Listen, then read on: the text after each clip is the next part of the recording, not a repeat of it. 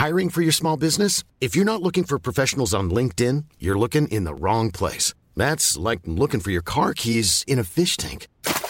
LinkedIn helps you hire professionals you can't find anywhere else, even those who aren't actively searching for a new job but might be open to the perfect role. In a given month, over 70% of LinkedIn users don't even visit other leading job sites. So start looking in the right place. With LinkedIn, you can hire professionals like a professional. Post your free job on linkedin.com slash people today.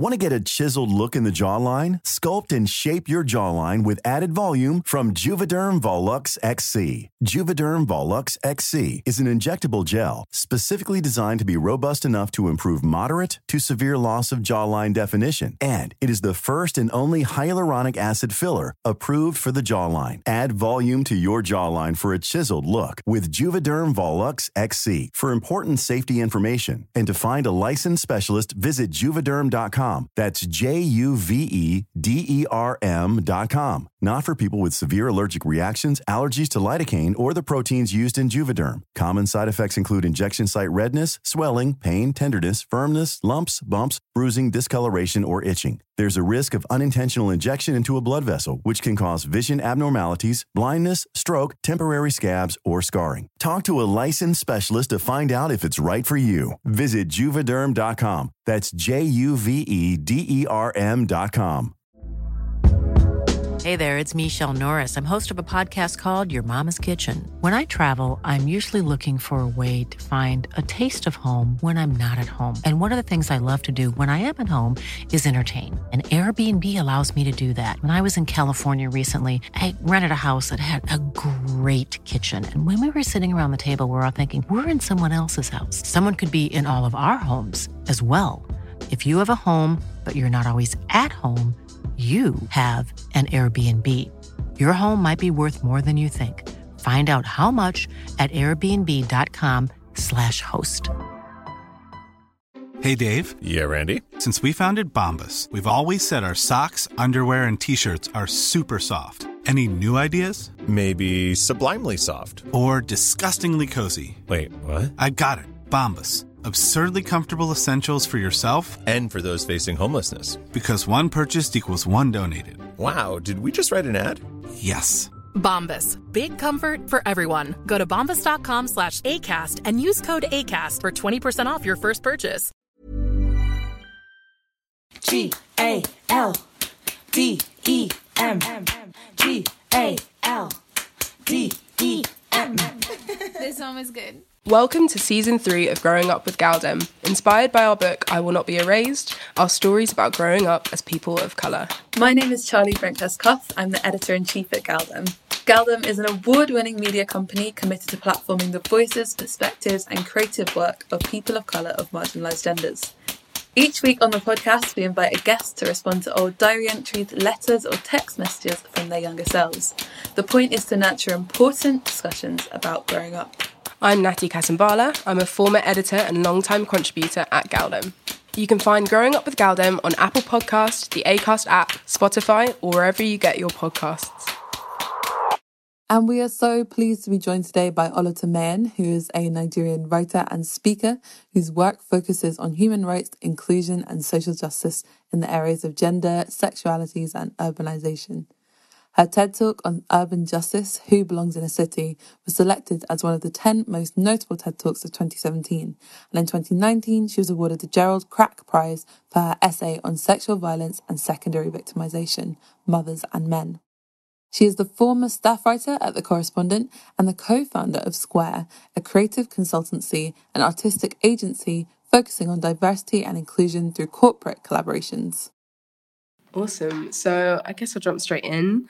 Yeah, it's such an honor, like Charlie said, to have you here on the show with us today.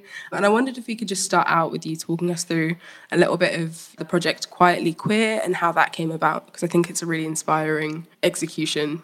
Oh, wow. Thank you. So Quietly Queer was the result of me wanting to foreground the reality that the vast majority of people who identify as lesbian, gay, bisexual, transgender, queer, or any other label that falls under the non heteronormative, non cisnormative sexuality and gender identity most of the time such people are closeted, what we describe as closeted, right? So what that means is that your sexual orientation or gender identity will be known only to yourself or to a very small circle of people. And because so much of our understanding of queer identity and queer mobility in the world comes from US centric perspectives, we have a lot of focus on visibility and being out and being proud. And I think that that's extremely valuable, but I also know that people who are out and proud are visible are the minority. The vast majority of us are not out. So, what does it mean if the people who are shaping what LGBTQ realities look like are in the minority? It's a misrepresentation of what our community actually looks like, how our community actually navigates the world, how we actually live. And there's also this tension in especially activist spaces where people imagine that the reason that LGBT people are held back or discriminated against or experience violence is the lack of courage of closeted queers, which blows me because it's like closeted queers are not the problem. Homophobia is the problem. Transphobia is the problem. Why are we blaming people who are making informed decisions to protect themselves for the violence that we're all experiencing? And why do we delegitimize the choices that such people make? If the point of being free is figuring out how to live in a world that works to make us unfree, then I do believe that there is freedom in closetedness, right? You choose the limits of what you're forced to experience. You decide whether or not people who want to do you harm can find you to do you harm. I think that there's power there. I think there's agency there. And I think it's important to recognize that and honor it because that's the reality of most of the people that we consider our community. So that's where Quietly Queer came from. I wanted to honor that and tell that story and tell those stories or provide a space for closeted people to tell their own stories without making it into some sort of performance to show straight people we're, we're here we exist and we're not afraid of you because straight people are not the point of our existence. We are the point of our existence. That's really interesting. And i guess my first question to you is around the responsibility that you then hold as someone who is perhaps carrying a lot of these stories, a lot of closeted narratives, and I can imagine that that must. Mhm. I don't know. I don't know if it weighs heavily, or maybe it feels brilliant. Like I, I I'm interested. it felt wonderful it still feels wonderful i think you know for people who live in repressive contexts like nigeria there's a lot of if you know you know that informs the ways that we're in community with other queer people and that if you know you know usually manifests in person so I've never really experienced community with closeted people unless I know them in real life, offline life. So to get a chance to be in virtual community with people who are closeted felt like a privilege and it felt like such a gift. I felt very honored that people trusted me with their stories. For a lot of the people who submitted stories, the thing that made it onto the website was one part of a much larger conversation that I was able to have with them about their experiences and about their hopes. So I really felt as though people trusted me. And the fact that they trusted me allowed me to experience a not often talked about side of something that I value very highly, which is queerness. So it has never weighed heavily. In fact, it has felt the opposite. It, it was very energizing, very inspiring. Even when the stories themselves were heartbreaking for the amount of fear and confusion and sadness and grief they contained. Just the fact that I was able to be in relationship with these people, even if only for a brief time, and they trusted me with their stories in perpetuity. It felt like a blessing and it still does. Amazing. I guess I wanted to talk a bit about something that you've touched on before, which was like queer motherhood as well. And I think that's such an interesting like level to expand on that I don't think has been as represented in the mainstream or in media or any of that side of things. So yeah, I guess I wanted to hear about like your own journey with that kind of narrative and also any challenges that you think that you faced as a queer person raising a child in especially in an environment where Nigeria. you're not yeah, exactly. Yeah, oof, that is a huge. It's so interesting the timing of this because my partner and I were just talking yesterday or the day before. I don't even know that I have her permission to share this, but I'm going to share it anyway. And I think she'll forgive me because she loves me. but we were just talking about how we both want to have another child or children. We both want to grow our family. And we both feel quite certain that we can't without costing ourselves the lives that we fought so hard to have. Because we're finally at a place where we're starting to access stability in people's responses to us as lesbians who are parenting in Nigeria. We're finally at a place where people are like, okay, I don't understand it, but you know, it's cool. It's whatever. There are people who think that if you're queer and parenting, you should hide your queerness from your child. That's not what I believe. My daughter has always known about my sexuality. She's always met my partners, and she considers my partner, the person that I'm with now, her other parent. Very, in fact, this morning she was like, I'm the only one who comes to school with both of her parents. Like, she's very like, and at school, she'll talk to her friends about she's always having conversations about lesbianism at school. I've told her I feel like we need to stop doing because she's just like they don't understand, and I, I'm like they don't understand because we're in Nigeria and people have these conservative beliefs. In fact, the last time it came up, she was like, "You know what? I'm going to stop wasting my time." I was like, "You should, you should stop wasting your time." oh my god! How old is she? She's eight. She's eight. But the thing she is, learned that early. she did because she's just like, "What are they talking about?" But because she's older, um, and she can stand up for herself and she can speak for herself, and I had her in a previous relationship, many of the complications that would come with having more children I've already either lived through and worked through, or they didn't even come up. So things like what names go on her birth certificate, figuring out second parent adoption. You know, if you have a child with your lesbian partner, there are places where there is literally no framework for your child's existence. And that can really complicate everything. So we know that we would love more children, but we also we're kind of tired of fighting all the time just to be able to exist. So we've had to come to this very uneasy place where it's like we would like this, but also we want to be able to have some peace, some rest, some ease as lesbians who are raising any number of children. And we have this one, and she's amazing, as you can tell. So we'll just keep it that way. But there, there have been straight people who are like, Aren't you confusing your child? And I'm like, No, the reason you're confused is because you have this ridiculous idea in your mind, despite abundant evidence, that only heterosexual couples exist. It's like I'm literally standing right in front of you as a homosexual. So you're wrong. So you're the one who's confusing yourself by choice. Good luck with that. My daughter, on the other hand, doesn't hold on to illogical ideas when there's no evidence for them. So Mhm. she's good. Amazing. That's incredible. She sound. Yeah, I, I, I would have liked to have had a friend like her when I was eight years old. Um, just one last question before we move on to your extract. I was really interested in what you said about sort of attempting to find your peace in this moment. And I wonder, like, how have you been finding your peace on in a day to day sense, like while still maintaining the fight? Can you do both of those things at the same time? It's extremely difficult to do both of those things at the same time. And I'm doing the fighting less and less now because the peace matters more to me. So there are many advantages that I have. I, I prefer the word advantage to the word privilege because privilege is so meaningless, really. So there are many advantages that I have that allow me to live in something of a bubble, right? I have financial stability. I have, well, pre pandemic international mobility. I have the benefit of high quality education. So if somebody tries to step to me, I can turn on my best. I went to a good school voice, and then they're like, okay, I'm going to leave you alone. So there are many of these advantages ah.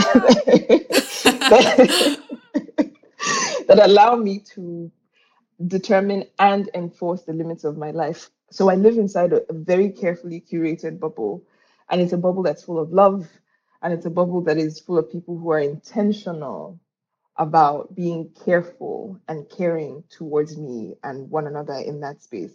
And it's the thing that keeps me going because spending all of my time defending my humanity to people who refused to accept my humanity was just, it was depleting.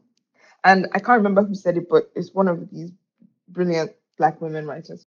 you cannot make a moral appeal to a person who has no conscience. I can't remember how it goes exactly. So me being in the fight all of the time was number one exhausting, number two ultimately pointless. So what I'm focusing on is figuring out how to grow that bubble because there are very clear criteria for being on the inside of that bubble. You must understand that human beings are diverse. You must celebrate, in fact, that human beings are diverse. You must be eager to encounter this diversity. So I'm not just preoccupied with sexual orientation. I also think about diversity in terms of class and ability and a variety of things. And so there are people in the world already, there are people in my society already who are interested in building safety into our interpersonal relations, in rejecting violence, in rejecting dehumanization. So instead of fighting the people who are still invested in these things, I'm just more interested now in finding people who are not and then building community with those people, trusting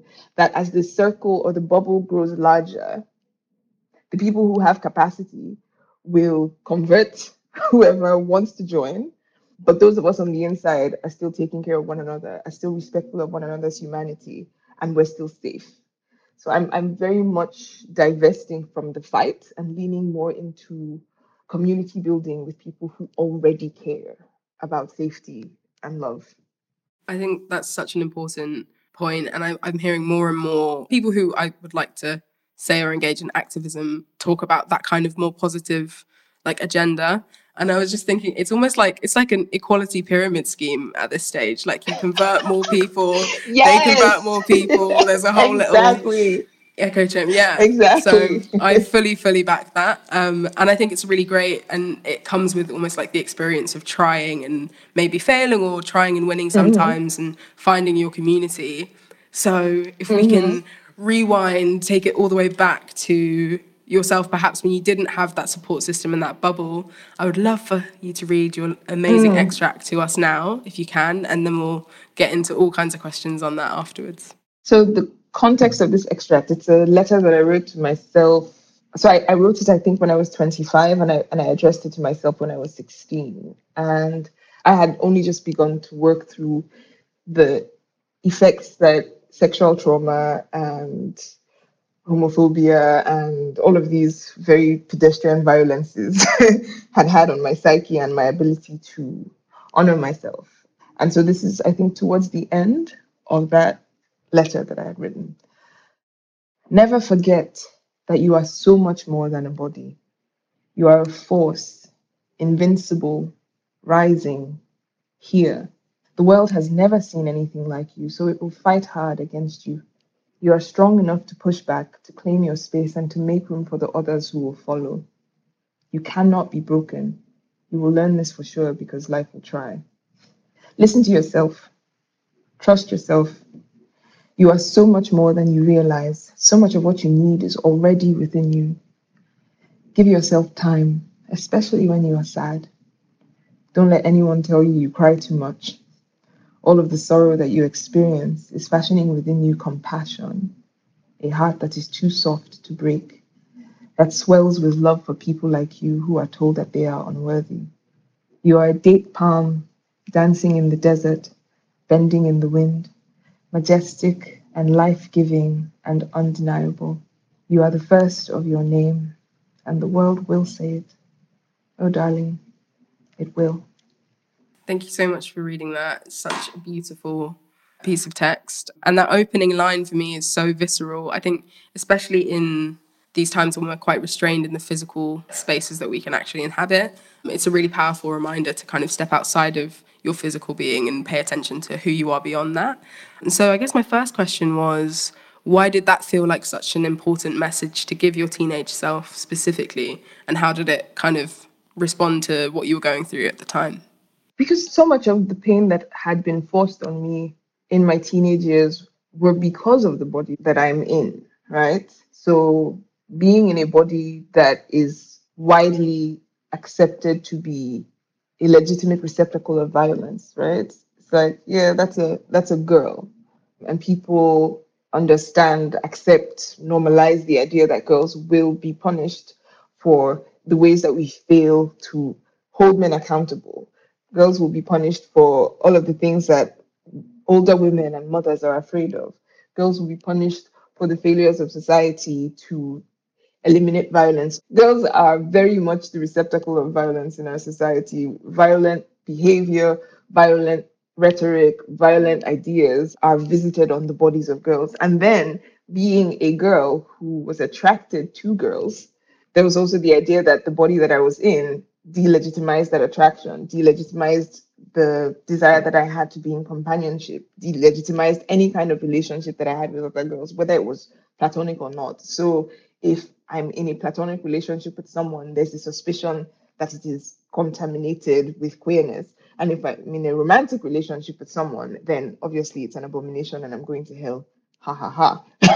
so it was very important for me to resist the idea that my body determined my possibilities. It was very important for me to remind myself that the violence that had been visited upon my body was because of other people's limited imaginations about the function and the value and the meaning of what a body is. So people look at a body and decide that these are the limits of someone's existence. And I'm like, no, I transcend my physical being. And if I do my work right, my body will be in the ground and it will not matter, right?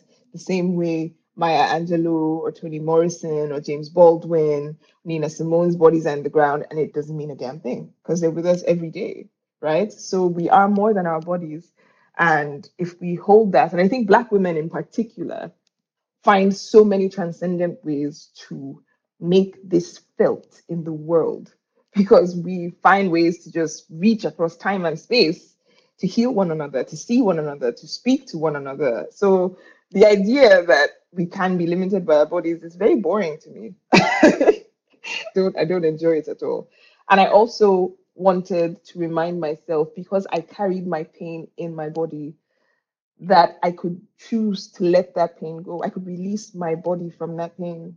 I did this exercise. I don't remember where I found it now online, but someone had done it and I thought I would try it. And I and I it was like a meditation where I really I listened to my body and I, I asked, you know, I asked my hands questions and my shoulders and my back. And listened to what they were telling me about what they were carrying and where the pain was locked, it felt like I was literally dislodging. I don't know how to explain it, but it felt like my body was telling me there's something here. And I would listen to it and I would look there and I would find something there and I would talk to it. And we would, it was like we would have a conversation about what it was and why it was there. And then I could let it go. And it felt like almost overnight I went from being triggered by other people's accounts of, of surviving violence or by little reminders in my own daily life. I was on Instagram last night or two nights ago, and there was some random celebrity party where this very famous man who raped me when I was 16 was attending, and I saw his face completely out of the blue. Imagine being on Instagram and just kind of scrolling and looking at a random video that pops up, and there's your rapist that you've publicly outed on multiple occasions, just partying it up. I know for a fact that before I did this, it would have sent me into a complete spiral. But it felt almost like the fact that I sat with my body and I sat with the pain just allowed me to heal in a way that I would not have been able to before.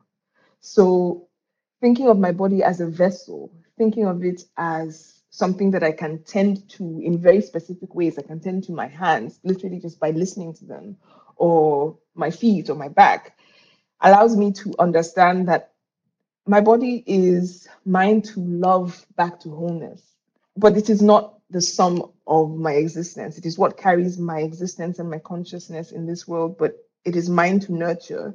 It is not me.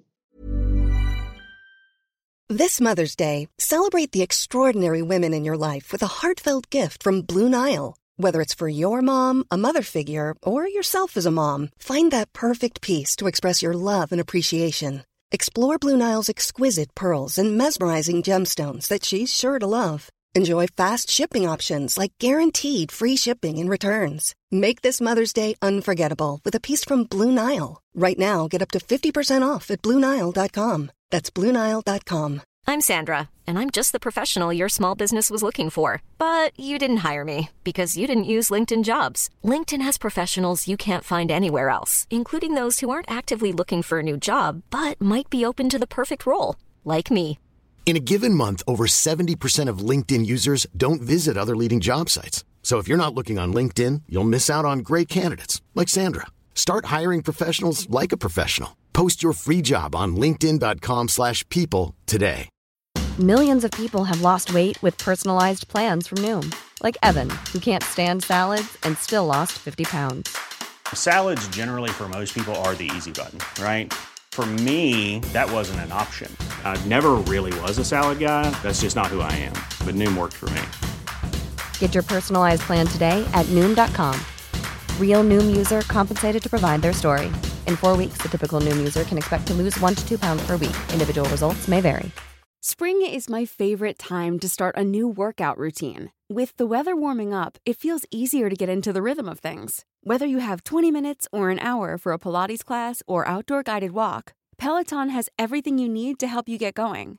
Get a head start on summer with Peloton at onepeloton.com. Exactly. Yeah, yeah. That's lovely. And I guess like this kind of awareness that you've come to about your body and its its purpose for you. Where were you at in your teenage years in terms of like understanding yourself, understanding your consciousness? Was it kind of like zero or do you think that like you were quite a self-aware teenager? I don't know if I, I hmm, I was self-aware in that I was aware that I was strange. but that was that was the extent of it really. I found it very difficult to connect to people. I found it very difficult to be at ease with people. And I think people found me odd. So it was a it was a strange sort of being on the fringes of everything and being very happy to be on the fringes actually so uh, it's not that i felt isolated i was lonely and i didn't want to be but i also didn't understand what the fuck people were doing over there so i was like you know that's all right. was that in terms of like was that in terms of like everything or was that specifically in relation to Everything. queerness or Everything. okay okay. It was everything. I didn't understand their preoccupations. I didn't understand their motivations. I just didn't understand it. It was just like what what are we doing and why? What is this world? Yeah yeah. So I wasn't I wasn't self-aware. I was also strangely like popular in that everybody knew who I was, but I didn't really have any friends because I guess everybody knew who I was because I was unanimously voted the strange person, right? It was Oh. a it was a very strange thing. Not terrible because I didn't mind it because I'm introverted. I just realized this last year. My partner told me Mm-mm-mm. very in a very casual way, you're an introvert. I was like, what? Oh shit, I am. so it, it wasn't it was Yeah. it wasn't terrible, but I was aware of my strangeness or my detachment from people. Beyond that, I don't think that I was particularly in tune with myself. No. Yeah, that's interesting. And I guess that makes me curious about like at what stage you kind of felt like you came into yourself and were there any factors in, in particular that you remember that helped you do that? Oh yes, I've I've always sort of been my own person, if that makes any sense. But I only started to understand what that person was when I was 20, 21, because my 21st year of life was extremely tumultuous. So I was in my final year of uni, and then I got pregnant, and then I found out my mother had cancer, and then my mother passed, and then I had my daughter. So that year was just sort of like it upended my entire everything. And in some ways, I'm thankful that I had that year because now that I'm at a place where I understand that a body is a vessel, I don't miss my mom as much. I know she's here. So the grief doesn't feel as sharp. But that year gave me so many gifts because it opened the door for me to begin to integrate all of the things that I thought were strange about myself into that discovery of who I am.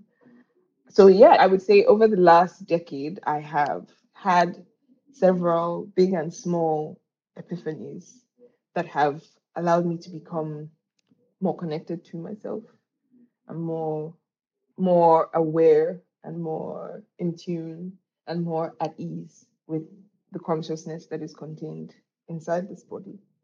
Hmm. I think that at easeness is such a hard place to reach for a lot of people. I wondered if you could talk a bit about the difference between being able to be at ease with in terms of sexuality and this idea of kind of closetedness as an internal conflict versus you know Mhm. perhaps just something that's a bit more quiet than a loud expression and i think Yes. it kind of ties into what you were saying before and i wondered if you had any opinions on that I think the thing about being at ease is, well, for me, it's about the gaze. It's about it's about what you're looking at.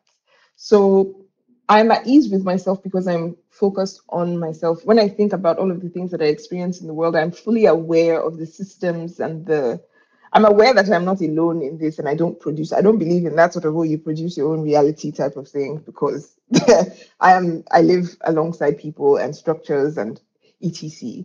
But I understand that the degree to which I participate in these systems or focus on these systems will impact the degree to which these systems can affect me. So to connect it to the thing you said about being closeted, right? I can think of people who are closeted and at ease with their choices because they're not closeted for the sake of of responding to external forces. They're closeted because that's what works for them. They understand that these are the choices that I'm willing to make. These are the costs that I'm willing to bear. And this is the place where those things intersect and I feel most at rest. And there's nothing anyone can tell them about, oh, you owe it to the world. You don't, that's a logic that I think the LGBT movement has unknowingly adopted from rape apologists, actually, because it's the same logic that rape apologists will use to force survivors to speak out before they're ready, knowing fully well that they have no intention of supporting these survivors. If you don't speak out, then the next person that experiences this danger or this harm or this abuse, you're responsible for them. And it's like, no, I didn't create this homophobic system. It is not my sole responsibility to mitigate other people's experiences of homophobia in the world. If it is doable for me, then I will make that choice. And if it is not, then that choice is also legitimate. I know people who understand the power of visibility and the importance of saying something, and they do not prioritize that over their own ability to stay alive and be well inside their life. So they're like, let somebody else do that because I'm over here just living. That's the choice I want to make for myself. Right on, I love that. Oh my goodness, I can't say, believe I said right on. I'm like, like an American from the from the 1950s, but that's what came out because I really said. Um, sorry, just to to, to up. I was wondering what you think your younger self might think of where you are now in the world, the life that you're living, the peace that you're seeking. I think she would be very happy that I found peace. I think she would also be very terrified of the road that I've taken to get here. This ease is quite new. I would say it's only a few months old. It, it's quite new and it's been painful and difficult and complicated. And there's been a lot of grief and a lot of loss and a lot of confusion. But also, there's been a lot of joy. And in the stumbling, I have found people who are very firmly in my corner for life, right? So she will be glad that I made it here. And I'm very thankful that I made it here now because I know that this sort of ease is something that people spend their whole life, their whole four score and 10 looking for, right? So I'm very thankful. And I know that it's not to be taken for granted that I have been able to arrive at an awareness of the value of acceptance and to be able to make that choice in my daily life. I'm thankful that I've made it here now because it means that for the rest of my life, uh, I'm going to be struggling a bit less. And I've struggled enough. I'm tired. So I'm glad. You know, this existential exhaustion that so many African and Black women understand too intimately. I think I'm only now at a place where I'm able to begin to shed it. So I'm very much looking forward to that. So I think she would be glad that I'm here now. And she would be like, You could have probably chosen an easier road. You could have you could have spared both of us some of the some of the heartache. oh man. But you deserve a break now, you know? You deserve the break you, You're like, yeah, seek. can rest now. Yeah, I think that's great. Um, We usually ask people, what advice would you give to your younger self if you could? But obviously, the nature of your extract kind of embodies that as well. But yeah, I just think that's such an important point. You've raised such great points in terms of not even just like prioritizing yourself, but just a more realistic and pragmatic approach to activism, I think, that is sustainable. Because I think so often people can burn out and they can, you know. Sorry to cut you off, but I was having a conversation with one of the maybe two or three feminists that I know of with whom I, I feel deep alignment about how so much of the focus of activism has been on fighting external things in the interest of some sort of vague ideal woman. It's like it's very strange to me that there are feminist activists who prioritize feminist work and they're in feminist work with women who they do not treat well. I find that very strange. or LGBT activists who prioritize queer rights work, but you are alongside and in, in this work with other queer people, human beings, flesh and blood, who you do not protect and who you do not cherish. And I wonder who is the work for?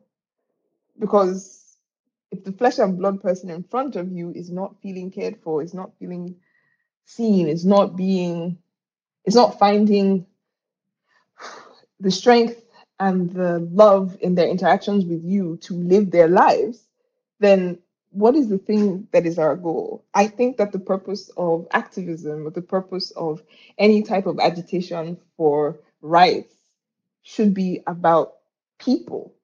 But the older I get, the more apparent to me it becomes that for a lot of activists, the people are secondary. it's very strange. Mm, they're abstract. It's, in the very strange. Yeah. It's like, yeah, there's an abstract future person that I'm working for, but you're going to be dead by the time these things materialize. So what about the people who are alive with you right now? Yeah.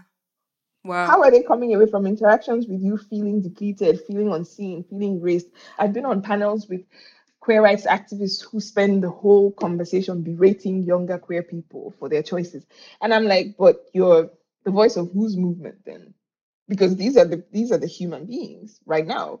So if you have no respect for these actual human beings in front of you, who is this fight for? I think for us to build movements that are sustainable, we have to delete the abstract beneficiary and begin to think about what it is like for the people who are in community with us, the people who are in relationship with us, to experience us. Are we translating our principles into our interactions with people when we say that we stand for the dignity and safety and freedom of women and or queer people? Do the women and or queer people in your life feel like they are safe with you? Do they feel like you respect them? Do they feel like you see and honor their dignity? If the answer is no, then girl, I don't know what the fuck you doing, girl. Like, I'm- um, oh, yeah, so many pearls of wisdom. I mean, me, me and Natty always say this, but particularly today, I'm just like, yeah. I mean, you heard me earlier. I was saying like right on in that, but it's because, yeah, I think. um Oh, was that a hug? It was a right on. Um, yeah. because yeah, you're you're completely right. Like in the you know, no one wants to be in community with people who are who treat them poorly, and like that's it, it's almost like a, a wee bit hy- hypocritical, isn't it? Like that kind of uh, approach to your ideological work if it's not reflective. Mhm. I mean, I don't know that I would describe it necessarily as hypocrisy. In some cases, it is, but I think it's it's misplaced priorities, right? I think it's misplaced priorities, and it's very easy for our priorities to be misplaced because for a lot of us, the legacy of activism that has been handed down is this legacy of an abstract beneficiary at some point in the future. And it is now, I think that, like you said, Natty, that a lot of activists are stopping to ask, well, wait, why are we doing it this way? What I think is sustainable in activism is focusing on actual flesh and blood people. So the thing that I was saying earlier about where your gaze is focused, my gaze now is very much focused on the actual human beings around me that I would like to be in community with. And I'm thinking in practical terms about building power with these people, building love into my re- relationships and my interactions with these people, and allowing that to be the thing that moves us forward, as opposed to thinking about some nebulous future dates that we may or may not be alive for. So the power that we build because we prioritize one another, I think will fuel us and keep us from getting burnt out in ways that sort of oppositional activism does not have the potential to do. Yeah, thank you so much for that. I think that's such an important and actionable point to make in terms of the local being global, which is a quote of yours, I think, as well. So get that in there for the last bit. And thank you so much for joining us. Thank you so much for having me. I think one of the things I really liked about what she was saying, especially towards the end, was this idea of I don't know if this is the right word to describe it, but maybe it is like community kindness almost. So just making sure that like it starts at home. you know, your ethical sensibilities can't just extend to people on the internet and, and what you project into the world. They have to start with, with being good to the people who are actively around you. And that can be in, in big and small ways. The other thing I thought was interesting about this interview was uh, the realization that she's obviously come to quite recently, which is that she wants to protect her peace, which is fine and good, and I love that. And I think protecting your peace is is incredibly important, and we can we can sometimes like start fires, and sometimes we can just float around. She's obviously more than that, but yeah. I agree. I think, and I think they're kind of linked as well. Like the idea that I think when you just put the human first beyond like the politics or the philosophy, it's like if she protects her peace, she's probably going to be in a headspace or have a bit more perspective on life as a human being, as well as just, you know, like the abstract. But you're so right. I think that community kindness point is one that people don't talk about enough. And I was saying to someone just recently, like, it makes you feel like um, that girl from Mean Girls who's like, I just want everyone to get along and talk about rainbows and unicorns because you just feel like, you know, like it's kind of like the most basic point in terms of it's something that everyone should do, and yet it gets so like sidelined ahead of like, you know, going viral or just being a contrarian or whatever it is that motivates all these other parts of us, or, you know, just like sometimes just an impatience with the world and the way of life. But at the heart of it, people who preach, you know, certain types of philosophies or certain types of politics often aren't actually just loving themselves and loving those around them. And it's so contradictory. But it's easy to get caught up in the rest. And I think if you prioritize your own peace and protect that, you don't get as eaten up by the things that make you lash out in those ways. And but it's such a hard balance because you always want to feel like you're doing enough too. Yeah, absolutely. And I think especially in this time, the time of the pandemic, we're kind of we are stuck indoors. The way we interact is mainly in these online forums and we know had many conversations probably on this podcast with our friends with other very online people like Natty and I are. I think it's taken me a while but I've there's just no like there's just no point in Twitter beefs there's just no point. It doesn't make anyone happy. It, like I just I'm gonna try and really wean myself off it in the next like 12 months. Like I would love to get to a point where I just don't engage. you know, I've never even really been that person. I think I just like I care about loads of things. I just don't deeply care about like lots of social things, I think. But recently I've been fine. I think again, as you said, it's lockdown. We're on our phones all the time. I've been watching some things, putting some things together, and it is such an interesting like ecosystem, I would call it. And in terms of like thought preservation, like and like brand preservation, I think. I feel like genuinely sometimes people tweet certain things or get involved with certain things because they're maintaining a brand. This is all completely off topic and definitely not relevant for the podcast, but I genuinely feel that way. Like you said, then their opinion is never going to change because they don't care what you have to say. Back to OluTimehin, any sort of final thoughts on what you thought of her? I definitely want to engage with her work more after this. I I hadn't come across her before our amazing producer, Irene, obviously introduced us to her work. But I think she's really interesting. She she's one of those actually very rare people where I was like, I would love actually, is it rare? Maybe it's not rare. But I was like, I'd love to meet you in real life and like be your mate. You just seem really great. And like I thought the same. I thought she had a real like way with words as well. And I would love to if she was ever to like get into some serious literary stuff, I would definitely buy buy all of her materials. And I also watched her TED talk, which I think was really interesting as well. And yeah, I think she's a really, I hope she doesn't, you know, I mean, I do hope she prioritizes her peace enough, but I hope she doesn't prioritize it to the point where she's no longer engaging in the public sphere because I think her voice is very necessary and very needed. This has been an II Studios production. Thank you so much for listening. We really hope you enjoyed this episode. Don't forget, you can sign up to become a member at gal-dem.com for access to exclusive discounts with our favourite brands and partners, early access to tickets for Galdem events, an advance copy of our annual print issue, and so much more. Make sure you're following us on all major social media platforms at Galdem Zine for the latest independent journalism or visit our website, which is gal-dem.com. Galdem has a book, I Will Not Be Erased, Our Stories About Growing Up as People of Colour. It's available in all good bookstores or online. If you loved this episode of Growing Up with Galdem, be sure to subscribe, rate, and leave a review. We'll catch you on the next episode. Here's a cool fact a crocodile can't stick out its tongue. Another cool fact you can get short term health insurance for a month or just under a year in some states. United Healthcare short term insurance plans are designed for people who are between jobs, coming off their parents' plan, or turning a side hustle into a full time gig. Underwritten by Golden Rule Insurance Company, they offer flexible, budget friendly coverage with access to a nationwide network of doctors and hospitals. Get more cool facts about United Healthcare short term plans at uh1.com. Even when we're on a budget, we still deserve nice things. Quince is a place to scoop up stunning high end goods for 50 to 80% less than similar brands. They have buttery soft cashmere sweaters starting at $50, luxurious Italian leather bags, and so much more. Plus, Quince only works with factories that use safe, ethical, and responsible manufacturing. Get the high-end goods you'll love without the high price tag with Quince.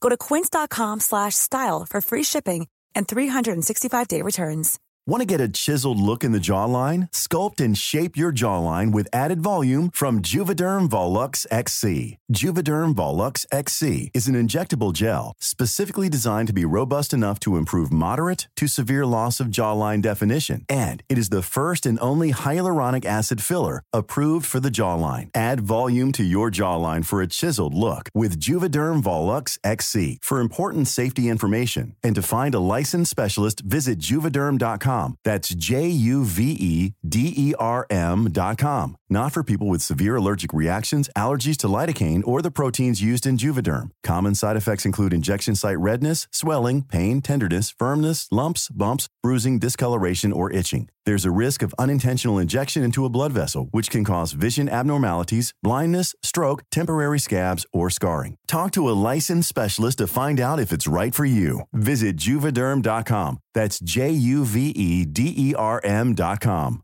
Even when we're on a budget, we still deserve nice things.